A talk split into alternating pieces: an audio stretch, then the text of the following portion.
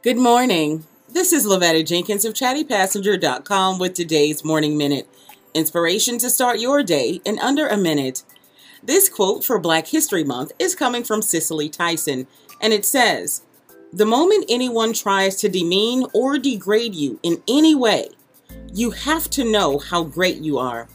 Nobody would bother to beat you down if you were not a threat. Every day in life, a lot of us are faced with people who just seem to be an adversary to us. Well, I want you to know that they wouldn't act that way if they weren't threatened by you and the greatness that is inside of you. Today, I want you to pay them no attention, give them no energy, but just know you're a threat and you are great on the inside and on the outside. Step into your greatness and do something even more great today by being kind. This has been Lavetta Jenkins of chattypassenger.com with today's Morning Minute. I'll see you tomorrow.